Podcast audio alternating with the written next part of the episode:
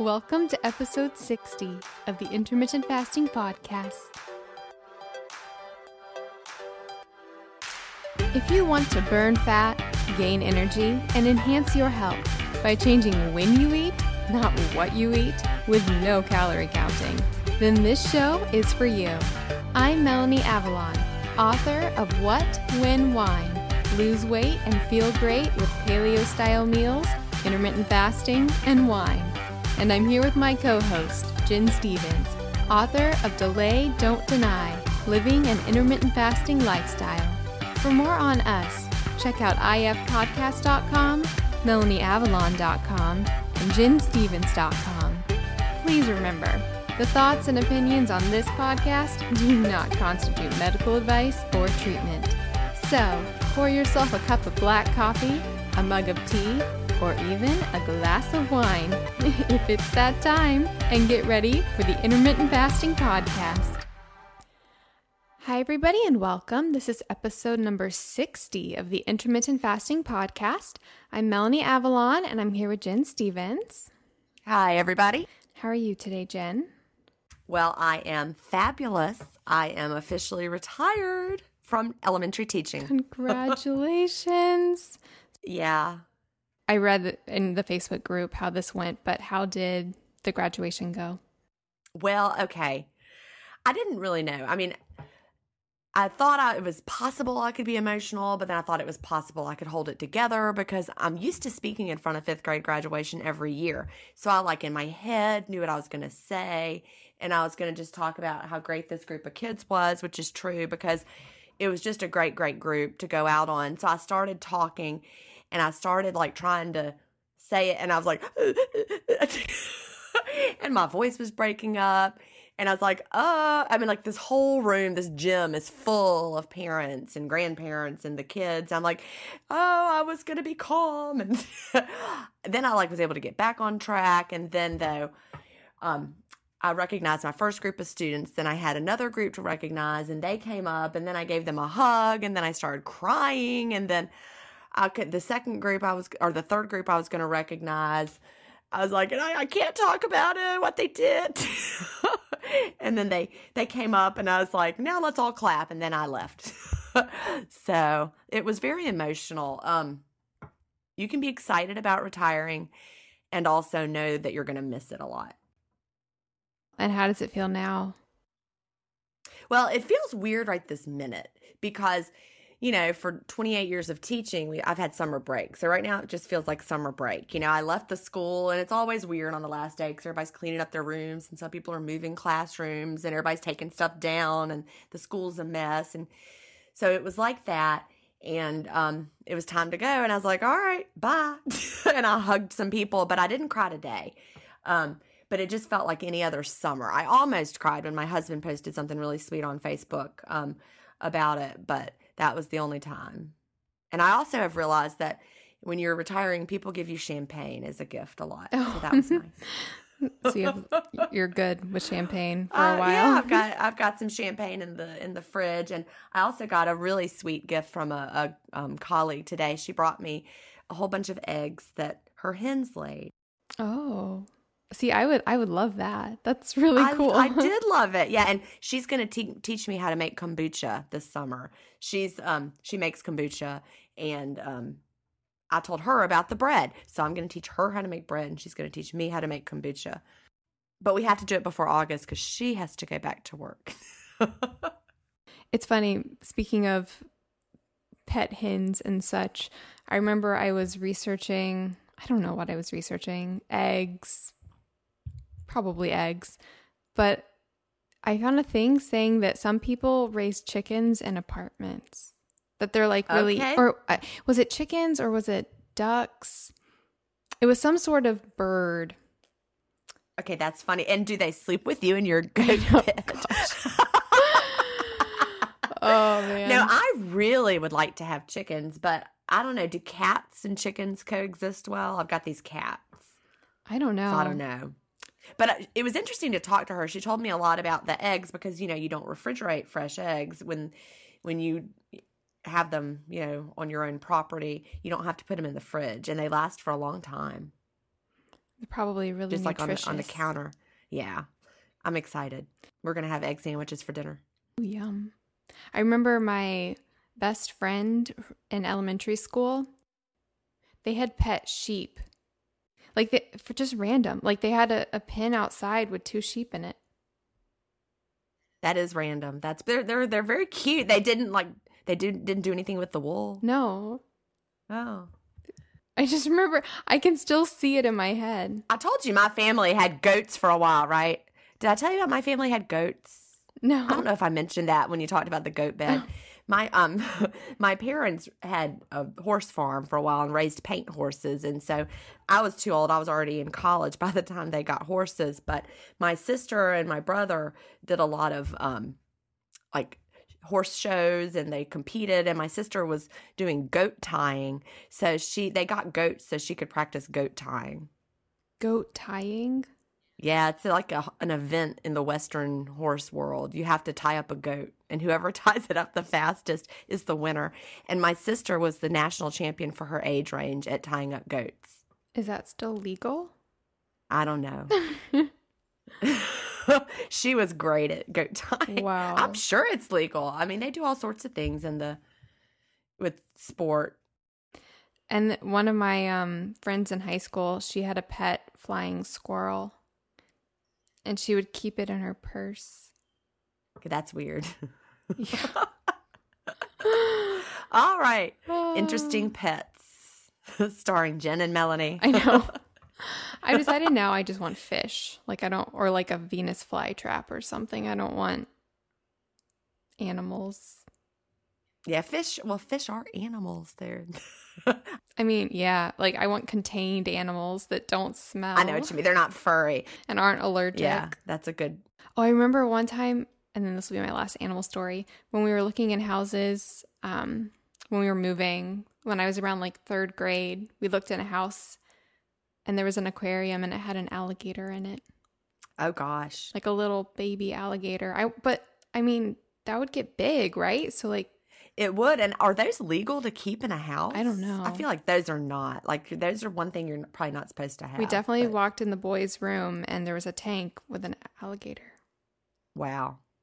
That's weird. And speaking of alligators, my last thought. I feel like people who aren't from the South or have never been to Florida don't understand the concept of alligators. Oh, it's true. We were in Hilton Head this weekend, this past weekend, and we saw, I mean, they had alligators live on the property of the resort we were in. We saw alligators. Just like, there there they are. There's an alligator. Just the concept that you can live in a place where there are these huge, massive animals that look like, that are like dinosaur-esque, that could yeah, chop yeah. you to pieces, and they are just outside. There they are, yeah. I remember, like, it's I would true. see pictures. My friends, my I saw pictures of my friend who, um, they went to Florida, and they'd never been to Florida before, and they had all these pictures of them just like swimming in the ponds and swimming in the lakes, and I was like, "What are you doing?" no, no, get out. No. yeah, yeah, it is interesting. We have them around here. They come up the Savannah River. Ugh. I mean, they are in Augusta. You will see an alligator here and there.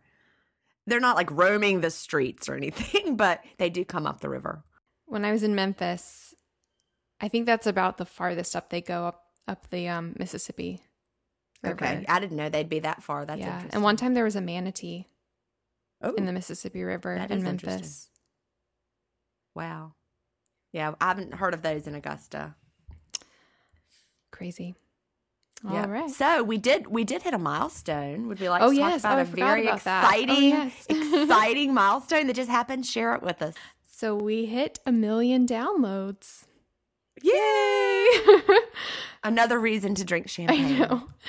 Um, and it's going, it's rapidly escalating. Now we're like much farther past a million downloads. So that's great. Keep on keeping on. If there we, we go. We could, if we could get a penny for each download, what would that be? What, what would a penny for each? All right, move the decimal over two places. So I'll let you figure it out. Okay, that would be ten thousand dollars. We should have thought about that before we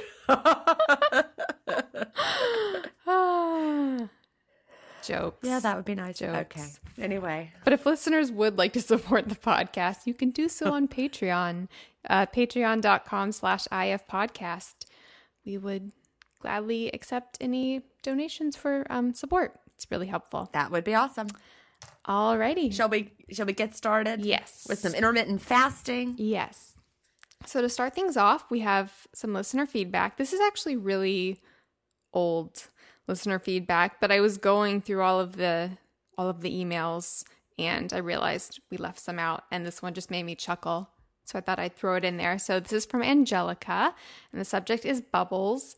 And Angelica says, "Hi, Melanie. I just listened to episode thirty-three, and I wanted you to know that when I used to drink soda, I would always swish out the bubbles in my mouth before swallowing.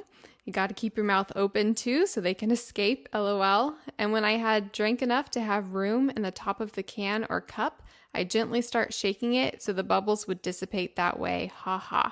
Nowadays I'm good with carbonation in champagne or beer, but not in kombucha." Oh, speaking of. "Just thought mm. you'd like to know. So I'm not alone with my bubble swishing." That's great. I'm drinking my sparkling mineral water right now. And you don't swish it? You just you just no, you just drink it and you let all those bubbles I, get into your ooh. Yeah. I don't swish it. I just drink it. Yep. I just swallow it down. I just like tried to see what I did. Yep, I just drank it. Nothing fancy. Oh, I can't. Yeah. Do you do that with champagne too? Um I, I'm not a huge champagne fan actually. Um Okay. I don't know.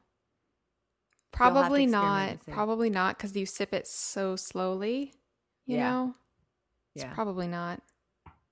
But fascinating. All right. Are we ready for our next listener feedback? Yes. This one is from Lee, and the subject is "Thank you." And Lee says, "Jen and Melanie, I want to thank you both for being an important part of so many wonderful changes in my life due to I F.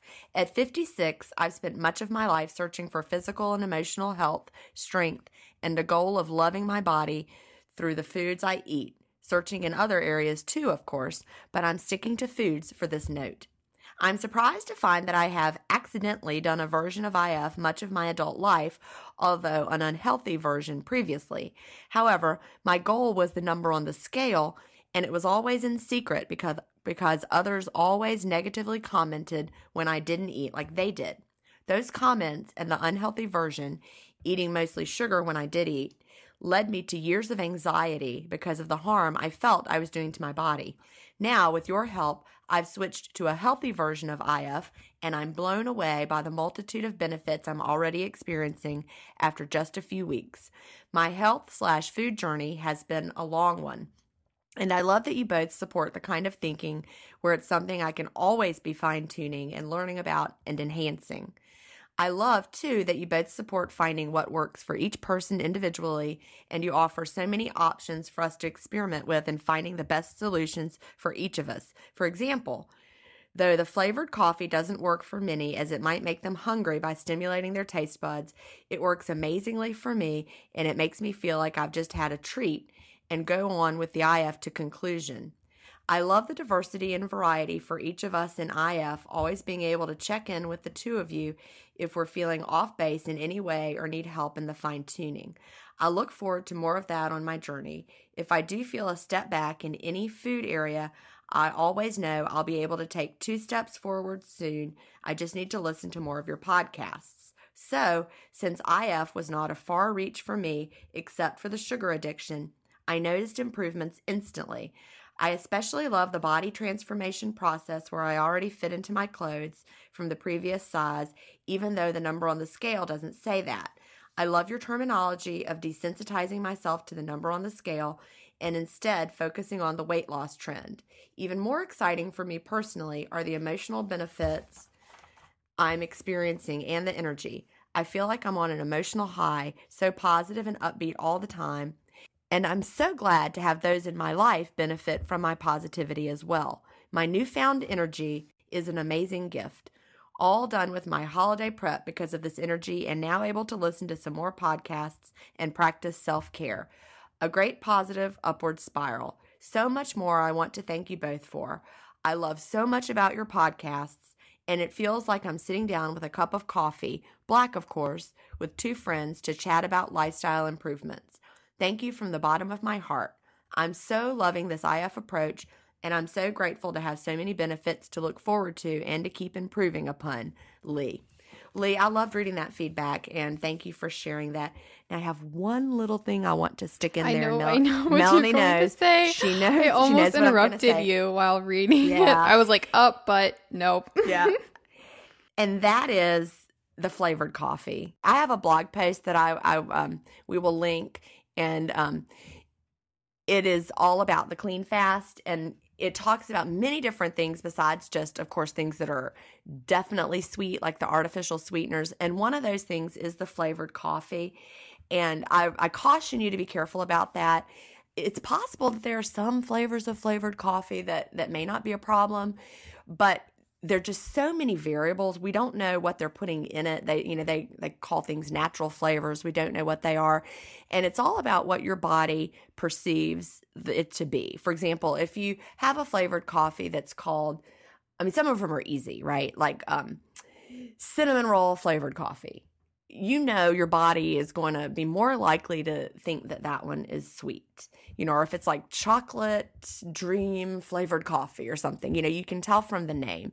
You don't want your body to taste it and think that you're having food. So I always suggest not to have flavored coffee. That's part of my clean, pl- clean, fast blog post. And I would like to encourage you to try it without the flavored coffee for a couple of weeks and see, um, and then try the flavored coffee that you've been drinking and see if you don't notice a difference.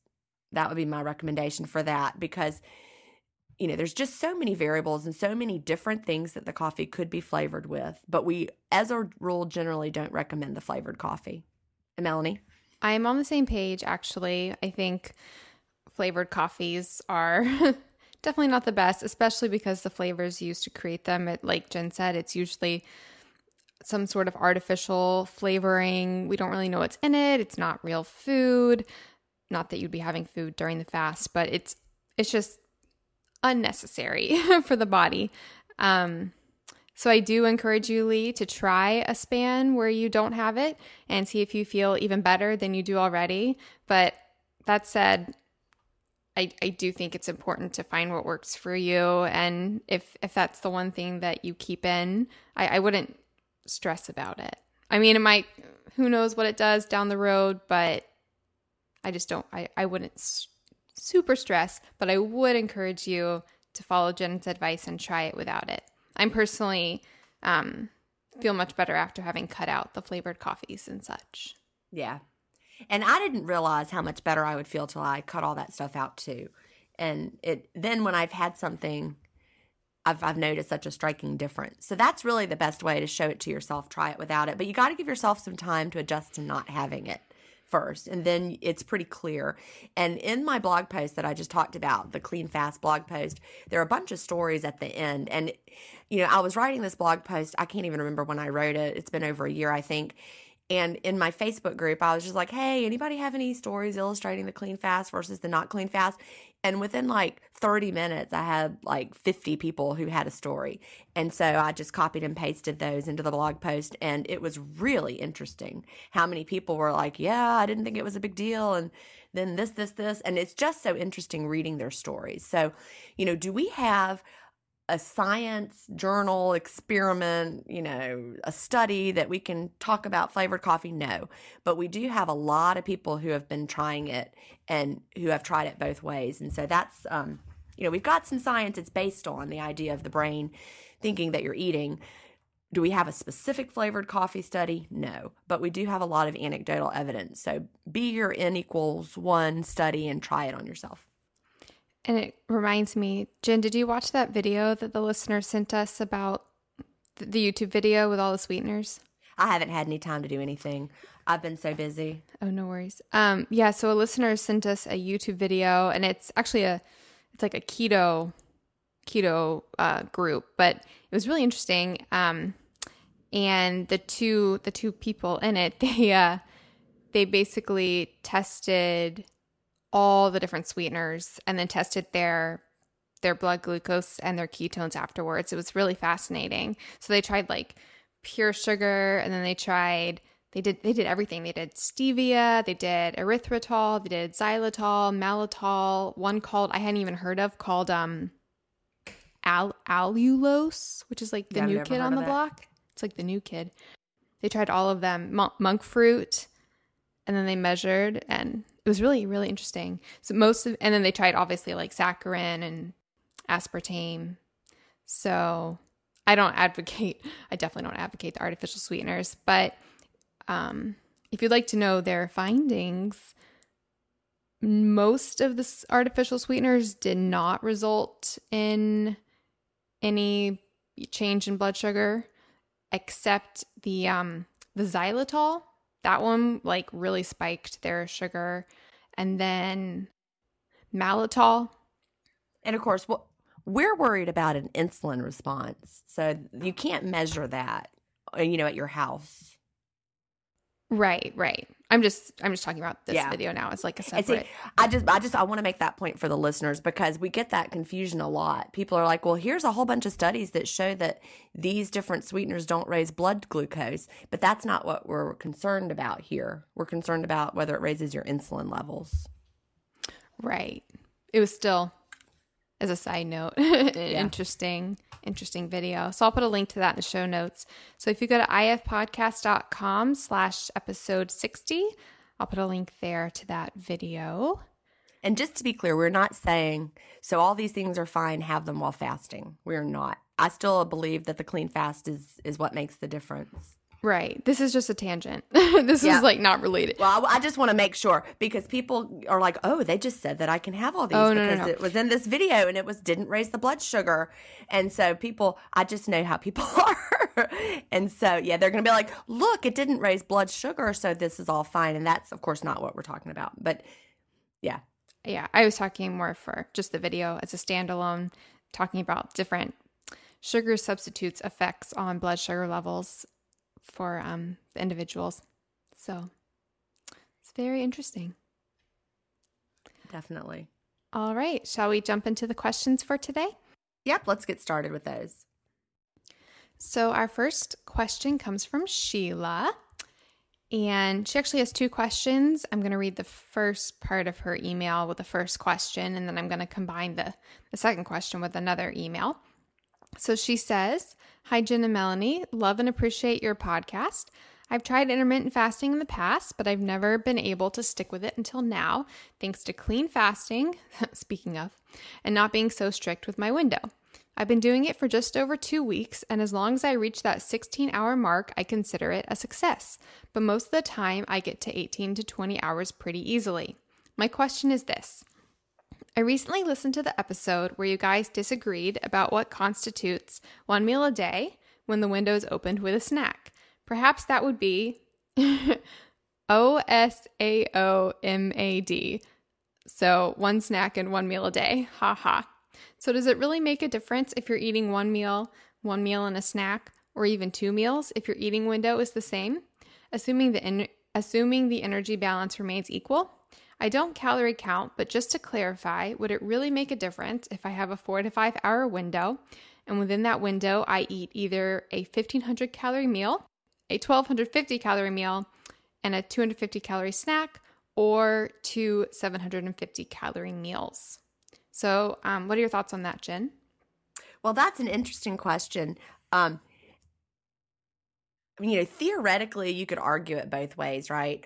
Um It's funny that, that this question came up today, because just today somebody in one of the Facebook groups shared a um, a photo of something that stood out to her from reading Doctor Bert Hearing's appetite correction book, which of course we've recommended before. Doctor Hearing, in this quote, said something like, and I'm just paraphrasing because I'm getting it out of my brain. He said something like, theoretically, it would be better to graze throughout your window on small amounts of food until you're satisfied, because that would have less of a up and down. He said insulin in this quote, less insulin up and down, up and down. And he felt like that would be better physiologically. That's what he said theoretically he thought would be better. So could there be a difference? Maybe. It might be better to have smaller amounts spread out. Um, technically throughout your window. Yeah, I think actually the biggest difference is going to come down to two different things: satiety levels and then also the digest the digestive process. So for the satiety levels, that would be kind of similar to what you were just talking about, Jen, and whether or not you get full more easily, you know, grazing and eating the same amount versus eating it all at once, and then how that makes you feel afterwards. So I, th- I think the pattern can affect how you would feel in the fast. Um, you might find that having it all in one big meal makes you less hungry later, or you might find that having two separate meals works best. So it's kind of like a personal thing. And then also I think digestion is huge, because I've been listening, I talk about that A T P Project podcast a lot, and they often talk about the digestive process and how different foods stimulate different digestive enzymes and, you know, require different enzymes, require different amounts of stomach acid. And so it could be different if you have like one whole meal in a certain pattern. So you could have one meal and, and maybe it's easily digestible, whatever, compared to having like a meal, a smaller meal, and having the whole digestive process, and then having another meal and restarting the whole digestive process. I think it's just really complicated. Yeah, it is. It's a matter of, like we always say, finding what works for you. But I do think that how you break it down will affect the digestive process to some extent. So it's really just a matter of finding what works best. So like for me, I tend to munch and graze on like cucumbers and wine and stuff like that. Then I have my main meal with like all my fish, my my avocado oil and coconut oil and some veggies and things like that. And then I tend to munch on some like pineapple for dessert. So that's like my personal pattern, but there are different patterns that work for different people. So I encourage you to experiment and just find what works for you. Yeah, and that really is what works better for me too. So having a snack to start with, and then, of course, I don't then eat for a while. I wait, and then I have dinner later, and then I might munch on a little something, maybe something sweet to close my window. I feel better with that. Something small, then my meal, then something small. But I will say not everyone finds that to be true. Some people find they overeat when they do it like that, and some people do better by opening with the meal itself, and then – you know, if they need something else later, that's fine. I, I don't do as well with that. That one day this weekend while we were on vacation, um, we had a really early, like, quote, dinner. It was like three thirty, and my husband hadn't eaten yet. Um, he loosely intermittent does intermittent fasting, but he usually has lunch. He has more like an eight-hour window with two meals. And so it was three thirty, and he's like, we haven't eaten yet. Let's eat. So we, we ate what we call dinner, and it was a, a big meal at a restaurant. And I was like, well, this is going to be it for the day. And then at about eight thirty or nine o'clock, I was like, I must eat something else. So, you know, some people do great with one big meal at three thirty, and then that's all they have for the day. So as we say a million times to a million people now, there really is not just one way, best way to do it. You have to figure out what works for you. Theoretically, according to Doctor Herring, like I said, the, you know, hormonally, it might make a difference to have a little bit as you go along throughout your window. But I, I have said before, I've said before that you can make yourself crazy trying to do what is theoretically best when really you just have to do what feel, feels good to you and your body. Exactly. All right. And then the second part of Sheila's question, she says, my other question is about meat broth that Melanie mentioned in previous podcasts. All of the recipes I find online are for bone broth. So what is the difference, and do you have a recipe? Thanks so much for your podcast and have a great day. And before before we answer that, we have another question from Diana. And the subject is bone broth. And Diana says, I'm loving your podcast. I've been I Fing for one month. Pre-I F, I would mix my bone broth co- collagen and my super greens powder with pineapple juice and water, but I've given that up since starting I F. I just can't eat tons during my window, and that was a pretty filling morning snack for me. I get bone broth collagen in powder form from Amazon. I heard y'all talking about making your own. Is the powder form I'm getting comparable to what you make? It's just easier for me as I'm going to start breaking my fast with my old concoction of super greens, pineapple juice, and water with my collagen. Thanks so much and keep up the great work. All right. Um, first of all, talking about the one you're getting, talking about Diana's question about getting the powder from Amazon, this is really a very broad question, and it, it's hard to be specific with the answer because you know, there are so many varieties of products, and some products are going to be so much better than others. You know, if we just say all powdered form of bone broth, there are going to be some that are higher quality than others.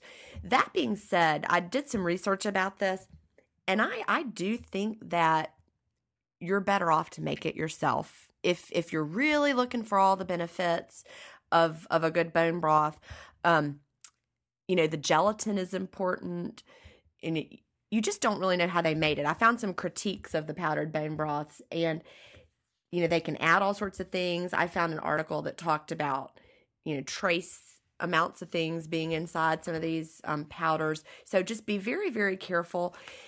You know, this is a new supplement on the market. This is not something that's been around for a, a long time. So just be, be very aware, and I would make sure you're getting it from a very reputable company that, that has maybe other products you're familiar with, and um, be very careful of the source, because the article that I read about it talked about all these different ways things could be made, and yet they're all called bone broth powder, and you just don't really know how they're made and what's in them. What do you think about that specifically, Melanie?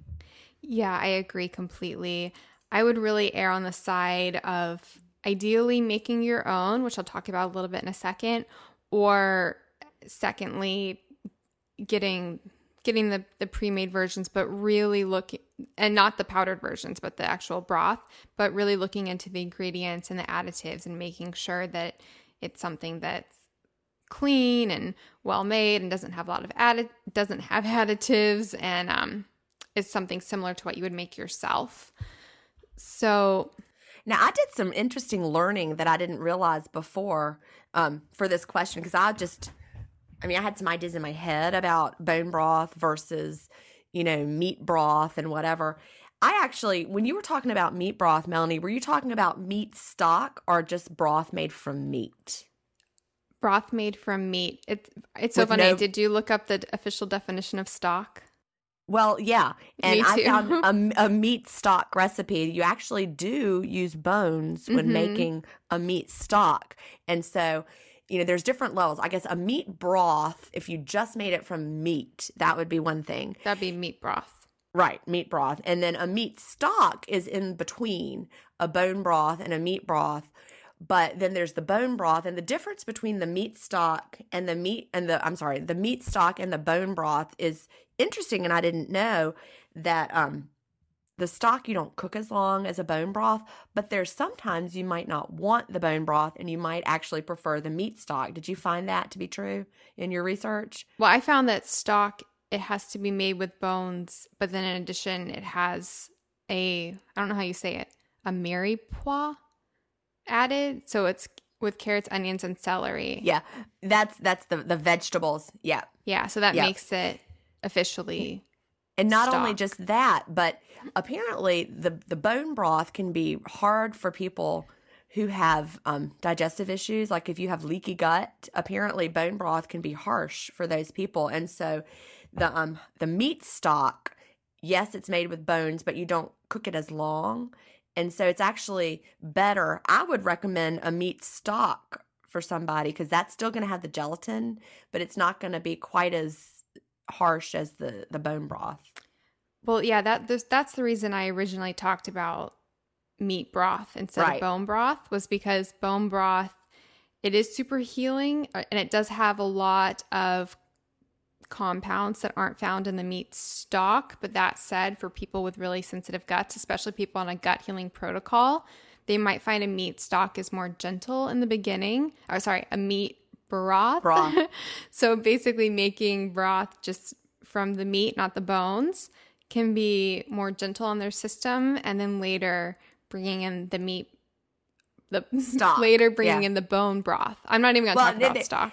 But I think that's important because the, the article that I read said that the meat stock actually is going to have beneficial properties that the meat broth won't. So it's like maybe if you're super sensitive, start with meat broth, then graduate to the meat stock because it's going to have stuff in it that the meat broth doesn't have. And then eventually maybe going to the bone broth. I just didn't realize they were, you know, quite so different, but there are things in the meat stock that are beneficial, but not going to bother you the same way bone broth would. The, what I found was that basically stock was bone broth with, like I said, the vegetables. Well, I found an article that talked about the, this is the quote from it. The most significant difference between meat stock and bone broth is that stock is not cooked as long as broth. This results in some pros as well as cons. And the pros, the stock is just as rich in gelatin and detoxifying amino acids as broth. The nutrients are pulled out of the meat and connective tissue during the first several hours of cooking. So that's the difference. As and some of the compounds that were a problem for the bone broth had to do with the fact they were cooked longer.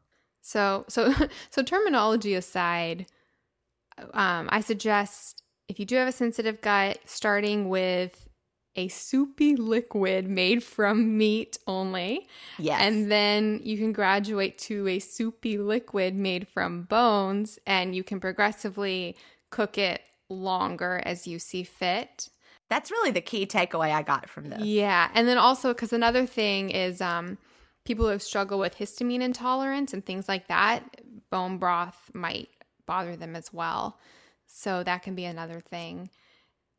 As far as far as a recipe goes, so I will do a quick plug. Um, if you get my book, What When Wine, Lose Weight and Feel Great with Paleo-Style Meals, Intermittent Fasting, and Wine. So the chef who did all the recipes for that, her name is Ariane Resnick. So she actually wrote The Bone Broth Miracle, which is all about making your own bone broth and has tons of recipes. But if you check out my book, I also have a recipe for bone broth and meat broth in there as well. But long story short, you basically, I mean, it's very easy. You basically, I use an Instant Pot. You can also use a slow cooker, but you add, depending if you're making the meat broth, you would add like the meat and water. And then um, you can add some salt if you like, some apple cider vinegar if you like. Um, the apple cider vinegar might be a little bit more important when you're making bone broth, which is the same thing, but you're going to be using bones instead of meat, and the apple cider vinegar can basically leach out some of the minerals from the bones and things like that. But like I said, if you're more sensitive, you might want to go easy on the vinegar aspect. And then you can also add, if you want to add like flavorings with things like vegetables, so carrots, onion, celery, things like that, you can do that as well. But there are different times for cooking and things like that. So if you go to ifpodcast dot com slash episode sixty, I'll put a link there with some more information, but it's super easy to make. I mean, it seems like kind of daunting and it, that it would be easier to just buy it pre-made, but once you get in the habit, it's really, really easy, especially if you have a pressure cooker, super easy. And as far as where do you get bones, um, actually Whole Foods often has bones, and even if they're often in the freezer section, but even if they don't have them out front, if you ask, they typically have them, or they can start getting them for you. It's not hard. Um, and you can really use all different types of cuts of things, depending on what you want to do. So we talked on a previous podcast about how I got the, the chicken feet. and the, and then, Yeah, uh, I was going to say that because the recipe that I found for meat stock had as the ingredients one whole chicken and also two to four chicken feet. Oh yes, represent. Yeah, so there you are, go, but there, there it was. Those are, and they're also super cheap at Whole Foods, and um, oh, I bet. They're very collagen rich as well. Right, right. So chicken necks, you can inquire if it has the thyroid gland in it. oh, that's great. Man. So, yep. All right, well, that was a great stuff. question, and and I learned some stuff on that one, so that was good. Just that that's really more of a continuum. But I didn't realize that – I mean, I know we talked about it before, but I, I didn't really quite realize that bone broth was going to be a problem for some people. That's pretty much out there that, you know, yeah. even yeah. though it's super healing, that that you – it may be a problem if you have leaky gut. Yeah, you can just have some potentially problematic compounds in there, so mm-hmm. – But I think yep, it's really great for maintenance once you once you do heal your gut and stuff. Yes. It's very healthy. Yeah, yep. that's what it that's what I was reading. All right, you ready for our, our next question? Mm-hmm. This is from Jennifer, and the subject is supplements. Jennifer says, I have been listening to your podcast as of February twenty eighteen. I have started with I F last week. Although I have just a few pounds I'd like to lose, it is not why I have begun the lifestyle. I hope to reap all of the benefits. My question is, you talk a lot about the different supplements that you like and that are good. Do you personally take all of the supplements you talk about? It seems like a lot of different things. I want to do what is good for me, but at the same time, I'm not a big fan of pill taking. What would you recommend? And I'm just going to say, because I know Melanie's going to have a, a lot to talk about with this one, I really take very little. I take serrapeptase in the morning. I take magnesium at bedtime, and that's it. So I'm done. How about you, Melanie? Um, well, my answer is actually pretty short as well. Oh, good. Um, first of all, Jennifer, thank you for your question. So all the supplements I talk about, because I have experimented with a ton of supplements, but like you, I'm also not a huge fan of pill taking, even though it may seem like I am with all the things I talk about. Um, I am more of a fan of getting nutrition and everything from Whole Foods. But I do think supplements are can be really important for specific issues or tackling certain things. So I'm always experimenting with those. Um, so everything I've talked about, if I personally talked about it, unless unless I talked about it as like in theory and didn't try it, if I said I tried it or used it, then I, yes, I did try it or use it. Whether or not I still use it, probably unlikely, especially recently. I've been trying to get away from supplements a little bit more and go more and more and more towards whole foods. Um So yeah, we've talked about lots of supplements in the past and all throughout different episodes, but yeah, that's my, that's my short answer. I don't. So is your, your regimen now just serrapeptase and that's it? No, I do. I, I, I experiment with a lot of things. Um, okay. It really just depends, and it depends on the day. Um, in the morning I take serrapeptase and then low dose naltrexone, which we've talked about on the past, on the podcast before. And then when it comes to dinner, it really just depends on what I'm experimenting with at the moment. I do typically take like H C L, which is um, for, for digestion, also digestive enzymes, although I'm sort of on the fence about those at the moment. And then um, I do experiment on and off with things like, right now I'm playing around with more quercetin, which is anti-inflammatory. Also, I'll take milk thistle on occasion. Um, I do take probiotics often. I kind of rotate different things. The one that's kind of a consistent one is Prescriptasis, which is a soil-based probiotic that I take. But then I play with other strains as well.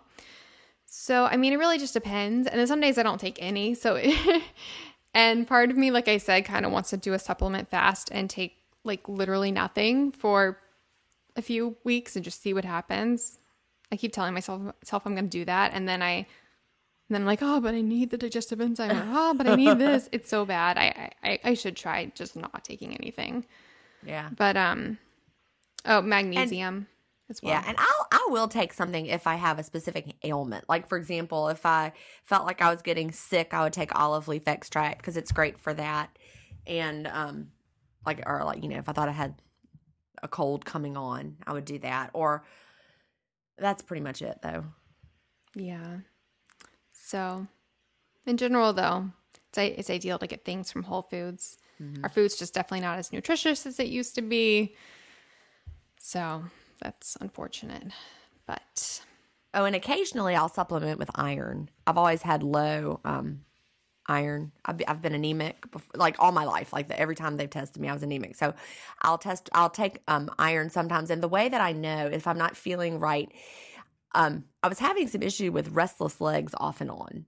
And I read about what causes that, and it's caused by low iron. So, if I feel like I'm getting a little restless leg kind of thing going on, then I'll I'll take some some iron supplement. But that's, you know, I, I, I do try to get – I'm not eating as much meat as I used to eat. So, I don't know.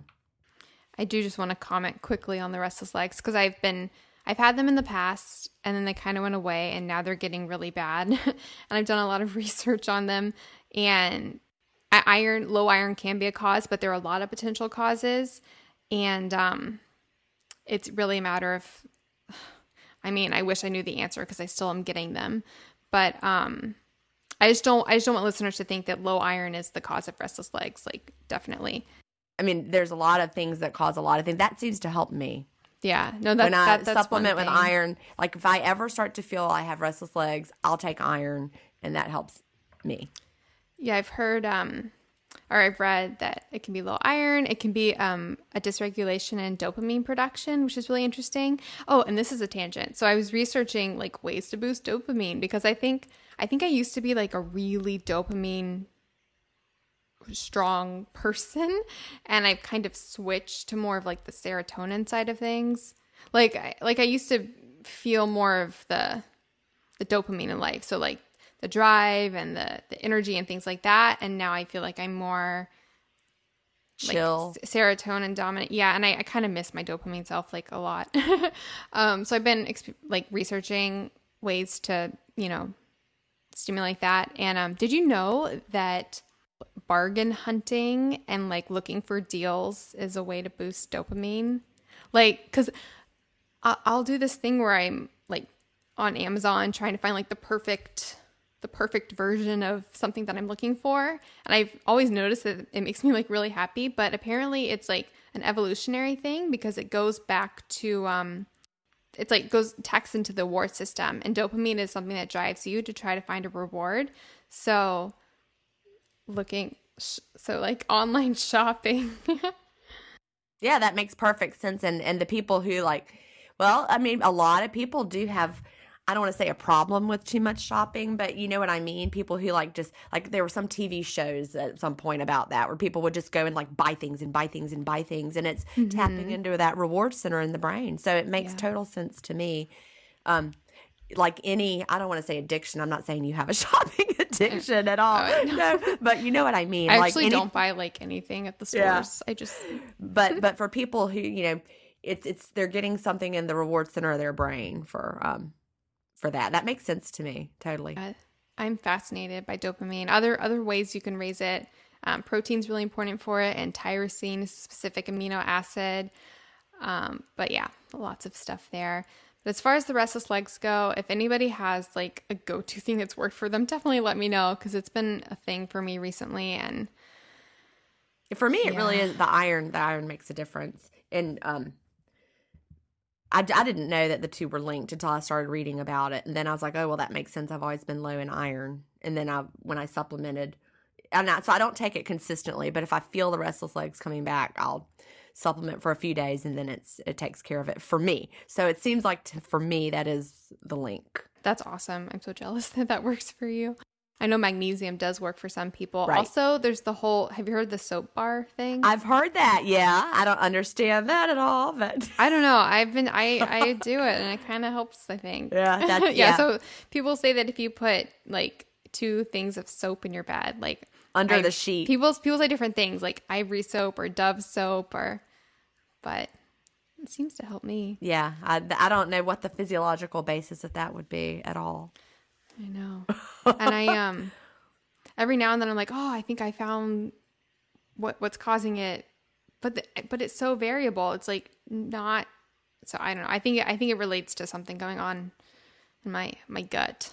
Yeah. Probably, or something. So many so. things go back to that. And our bodies are so complicated. You know, if it was easy to to solve these problems, we wouldn't have, you know, so many doctors and different types of medicines and different things and different supplements. And, you know, even with medications that are supposed to be the same, you know, one brand versus the other brand, or generic versus whatever, people react differently to them. So there's so many things. We're we're very, very complicated m- machines, right? And then there's the whole placebo effect. Exactly. Yeah.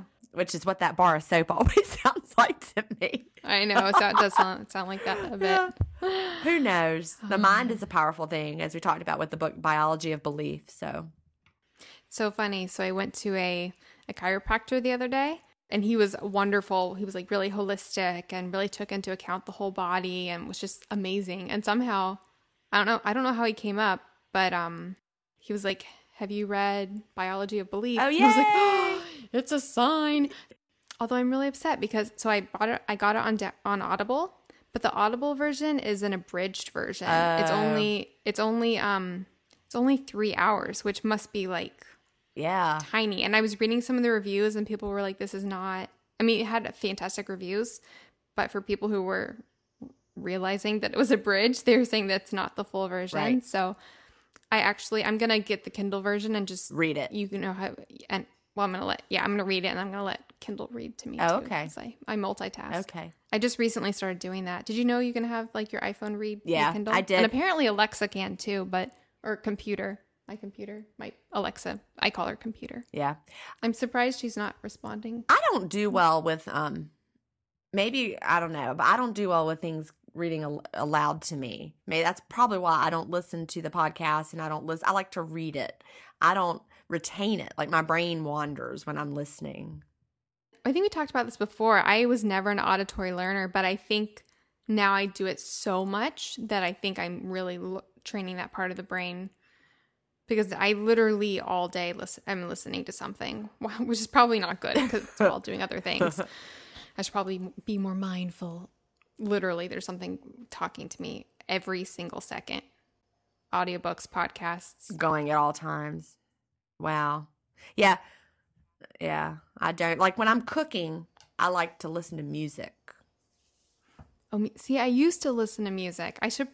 That's what I do. I should probably switch back to music. I like music. I listen to music. and Oh, music is another way to boost dopamine. Well, there we go. See, I've got my dopamine is all boosted up. Thank you, music. I really, I listen to music all the time. My son's trying to get me to buy one of those Apple Pod things, those new ones. What are they called? Home Pods? I don't know. But he was trying to get me to buy one of those, and it, I'm like, no, I'll just keep listening to my speaker. Old school. Uh, yeah, well, I mean, it's a Bluetooth speaker. It's kind of new school, right? Definitely. In the whole realm of, you know, all the different things we've listened to over the years. You you never had a Walkman, I'm sure. That was like right, yeah, that was right before. I was um boombox. Yeah, but age, I also bet the like Walkman nineties. You saw was not a cassette tape Walkman, was it? Oh, it froze. Sorry, what did you oh. say? It froze. I bet when you think about a Walkman, you think of a, of a C D Walkman. We had cassette tape Walkmans. Oh. I I had cassette tapes when I was really little. like like preschool. I had cassette tapes when I – that was like the next technology for us. We had records. Oh my goodness! At Chick-fil-A, they would give away those cassette tapes. That's true. For the, um, they would the books for the for the what's it called? They had these the, little um, books in their, their well, little kid meal. What was that series? What was that series called? No, I don't oh, know. It was so good. Wait, Veggie Tales was that? Love Veggie Tales, but not Veggie Tales. The oh, Adventures in Odyssey. Oh yeah, yeah, we had some of those. Oh my goodness! Yep. Yes. So you had cassette yes. tapes. Well, see, there you go. I am going, oh my goodness, I'm looking at the Adventures in Odyssey now on Google. Oh, yes, and there was the one with the Bigfoot. Oh, man. Oh, man. I'm going to start. I'm going to listen to these. There you go. I wonder if they're on Spotify. It's still not music. You're still not listening to music. I want to be a kid. I, I used to listen to music all the time. Yeah. All right. So we'll, we have one more question. This comes from Tiff. And the subject is Confusion Reigns. And Tiff says, "G'day, Jen and Melanie from Australia." I probably should have done that in an accent, but I can't. "I love your podcast and I've been obsessed with everything I F. I've been fasting daily for a month and basically do one meal a day with a three to four hour window clean fasting. I was recently diagnosed with type two diabetes, and since and since fasting, my blood sugar has been slowly improving. However, my morning numbers are high, ranging from ten to thirteen millimol- millimolars a liter. And I looked that up, and that's one hundred eighty to two hundred thirty-four, if you're thinking about it in terms of blood glucose. I take one metformin at night with my meal. I've removed fructose from my diet, but I'm eating some carbs in my one meal a day. I fear removing these would make me miserable. My question is, will continuing one meal a day slowly fix my morning sugars? Is it a matter of patience, or do I need to try eliminating carbs at least initially? Like I said, I've only been doing this a month and I have a lot of stored fat, so I am wondering what your opinion is on what's the best strategy might be. Time or adjusting food? I hope this makes sense. Thank you for all you do. You're amazing. All right. So I'm curious to hear your thoughts on this, Jen. Well, this is a question we actually get frequently in the Facebook groups where people talk about how their um their blood glucose actually looks worse for a while, especially in the morning. And so we always send them to a blog post written by Doctor Jason Fung about the dawn phenomenon, and we will link this in our show notes. But he does the the best job explaining it. I mean, he's a doctor, and he um you know, talks about the medical background behind why this happens. It basically, to summarize in a really short way, and forgive me, I'm not a doctor, but it has to do with the fact that your body is moving the glucose out of storage while you're fasting and sleeping. Of course, you're sleeping overnight, so you're not eating. And then in the morning you wake up, there the blood glucose is. It's it's visible for you. But um, the dawn phenomenon is what, what he talks about. And um, according to, to Doctor Fung, it occurs in about seventy-five percent of type two diabetes or patients with type two diabetes. And it has to do with hormones that the body is secreting in the morning. And it's, it's a really complicated process. Read Doctor Fung's take on it. You know, I could try to summarize it for you, but I might butcher it and say it in a, in a way that is wrong. So read what he has to say about it from our link. But know that it is it is normal for this to occur, and it, it does puzzle a lot of people. Now, you know, as far as like the question that you asked specifically, will continuing one meal a day slowly fix your morning blood sugars? We we don't know the answer to that. Theoretically, you know, the answer may be yes. If your body, if the fasting is enough for you, and um, over time, you'll know, you know, by, by checking your numbers, that sort of thing, maybe it will be enough. But again, maybe it isn't. Your body, you know, is going to be specific to you. And so theoretically, it could help over time. Maybe it won't. Do you asked if you had to adjust the food and go to low carb? Maybe that would help you more. You know, Doctor Fung talks about this as well too, lowering carbs. If you're type two diabetic and you're really trying to give the one two punch to your problem, lowering carbs, especially highly refined carbs, would definitely be something to consider doing. You know, Melanie and I both are, are carb eaters. We we like carbs. Um, and I know that you mentioned you would like to eat carbs as well, but yeah, you know, I'm just going to tell you the truth. It may make a difference for you. So you could try that. But again, having the high blood sugar in the morning is something that is common. And Doctor Fung um, explains why that is so in his blog post. I hope I explained that well. I felt like I was bumbling all around. Melanie, do you want to, what do you want to say about it? um, so it's so funny. So my first, when I first read the question, that was my first thing. I was like, oh, cortisol spike in the morning. That's what it is. So you know, make sure you test like a little bit, like an hour or so after you wake up and see if it is still that high. You might find that it's gone down. Dawn effect was the first thing that I thought of right away. I, I do have a question though. Doctor Fung's post on that, is is he talking about just in general, pe- people in general experiencing that? Or is he talking about people with type two diabetes experiencing that? Well, he says that everyone experiences it, but it's going to be more pronounced in the people who have, you know, the type two diabetes. Oh, type two. Yeah. Okay. It's going to be more pronounced, but it is a, a typical effect. Um, it's it's based on your circadian rhythm. It's it's normal. But see, for those of us who do not have type two diabetes, we're going to have smaller swings in, in levels. Okay. Yeah, because that was my first initial thought was, yes, it's normal. But then at the same time, I mean, if you're having like over I don't I see I don't know what the reference range right, is. Right. And, and but if you're cuz if you're having a spike of if it's like two like she said really high, yeah. If, I mean two hundred thirty-four in the morning, that's really high. So I, I don't want to I don't want her to think that it's just fine. Oh, that, yeah. Yeah, exactly. Right. That's what I, I really I don't want listeners to think we are not doctors. Exactly. First, yeah. We're really not doctors, and so I don't want you to think, "Oh, it's fine if I have blood sugar levels of two hundred exactly. after fasting yeah. for Um, that it could be the dawn effect, but ideally we, we do want to look at those levels and we do want to get them, you know, yeah, in a good range. This is a conversation to have with a doctor, really. But I will say a few little quick thoughts. Um, I agree with Jen. Um, low carb might be something that could really, really work for you. could definitely try that. I would even say you could try a keto approach if that's something that appeals to you. It's definitely all the rage right now. But I mean, people on keto often do seem, often do see, you know, really drastic improvements in their, in their blood sugar levels. And that is definitely a thing. It doesn't necessarily mean that you're going to be on it for life, right, but it might just be a matter of, you know, doing it for a while and really fixing your insulin regulation, fixing your blood sugar levels, and then bringing back carbs, you know, back in. So that might be something that would work for you. I'd also definitely really encourage you to look at the type of carbs. So you said you don't have fructose, but we don't know what type of carbs you're having.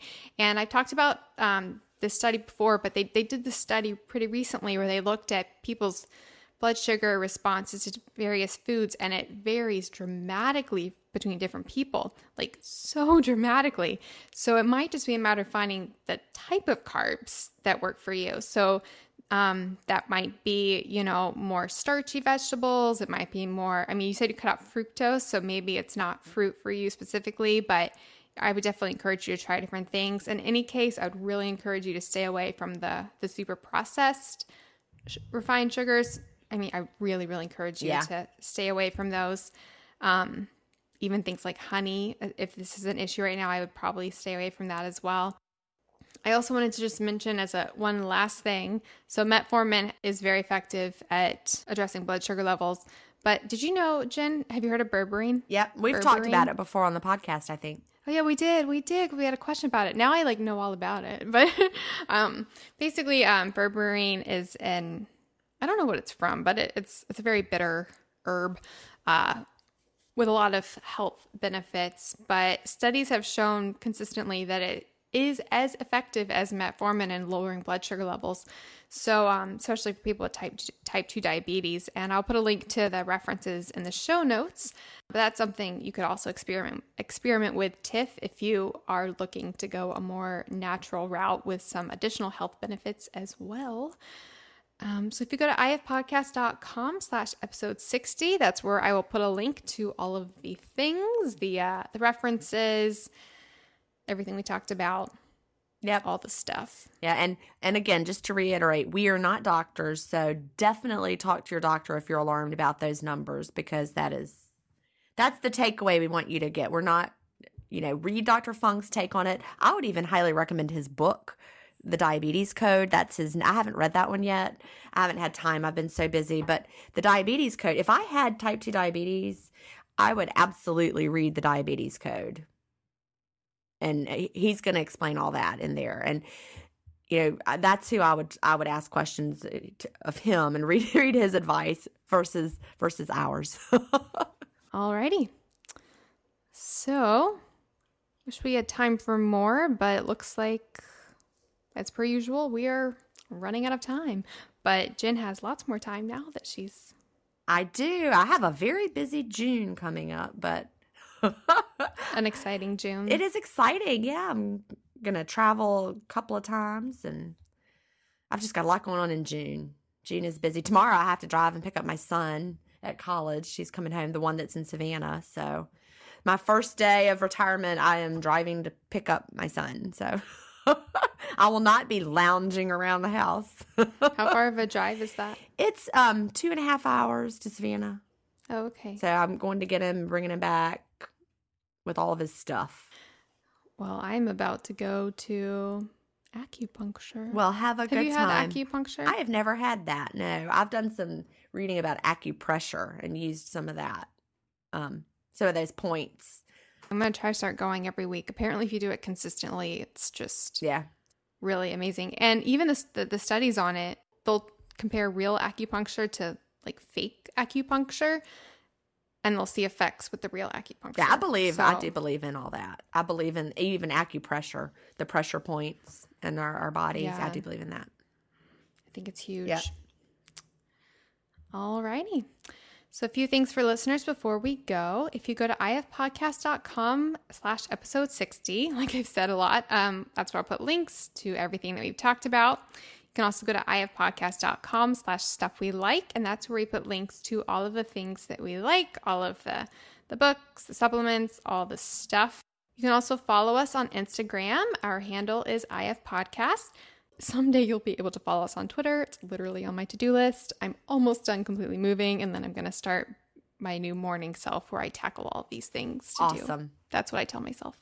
Um, but really, days I wake up really early, I feel like really good. I think just because I get tired at night. Yeah. I'm like, oh, capitalize on this. So what do you consider to be really early? I'm so curious. When you say you wake up really early. If, oh, like in the eights. Yeah, that's so funny. That's that. If I, if I got up in the eights, I, I like t- tap myself on the back. See, I can't sleep past, well, five thirty. oh, Maybe man. That'll change. I wake. My alarm goes off at five thirty. So even like on vacations, I'm awake at five thirty. So I'm going to have to, my body's going to have to settle into the new pattern. I wonder, like a year from now, what time will I be getting up? I don't know. I want to go like a month where I plan out my exact like get up time and go to bed time. And we talked about this on the last podcast, like my eating window time even. Yeah. I just want to plan it all out and stick to it and plan out everything and see what happens. Well, that would be interesting. Because, yeah. I got to be firm though. Gotta, yeah. I just got to decide what time will be yeah. best. Oh, and then lastly, I mentioned this before, but you can su- help support our podcast and make it possible by going to patreon dot com slash ifpodcast. So that's where you can pledge support, even if it's just like fifty cents or a penny, like we discussed. That would be awesome. If everybody gave a penny, we'd be good. yeah. Yeah. Alrighty. Um, so any final thoughts from you, Jen, before we go? No, I don't think so. I think it was a great episode. Alrighty. Well, I will talk to you next week. All right. Talk to you All then. Right, bye. Bye-bye. Thank you so much for listening to the Intermittent Fasting Podcast. Please remember, the opinions we discussed on this show do not constitute medical advice. We're not doctors. Check out if podcast dot com for more information on us. Theme music was composed by Leland Cox. See you next week.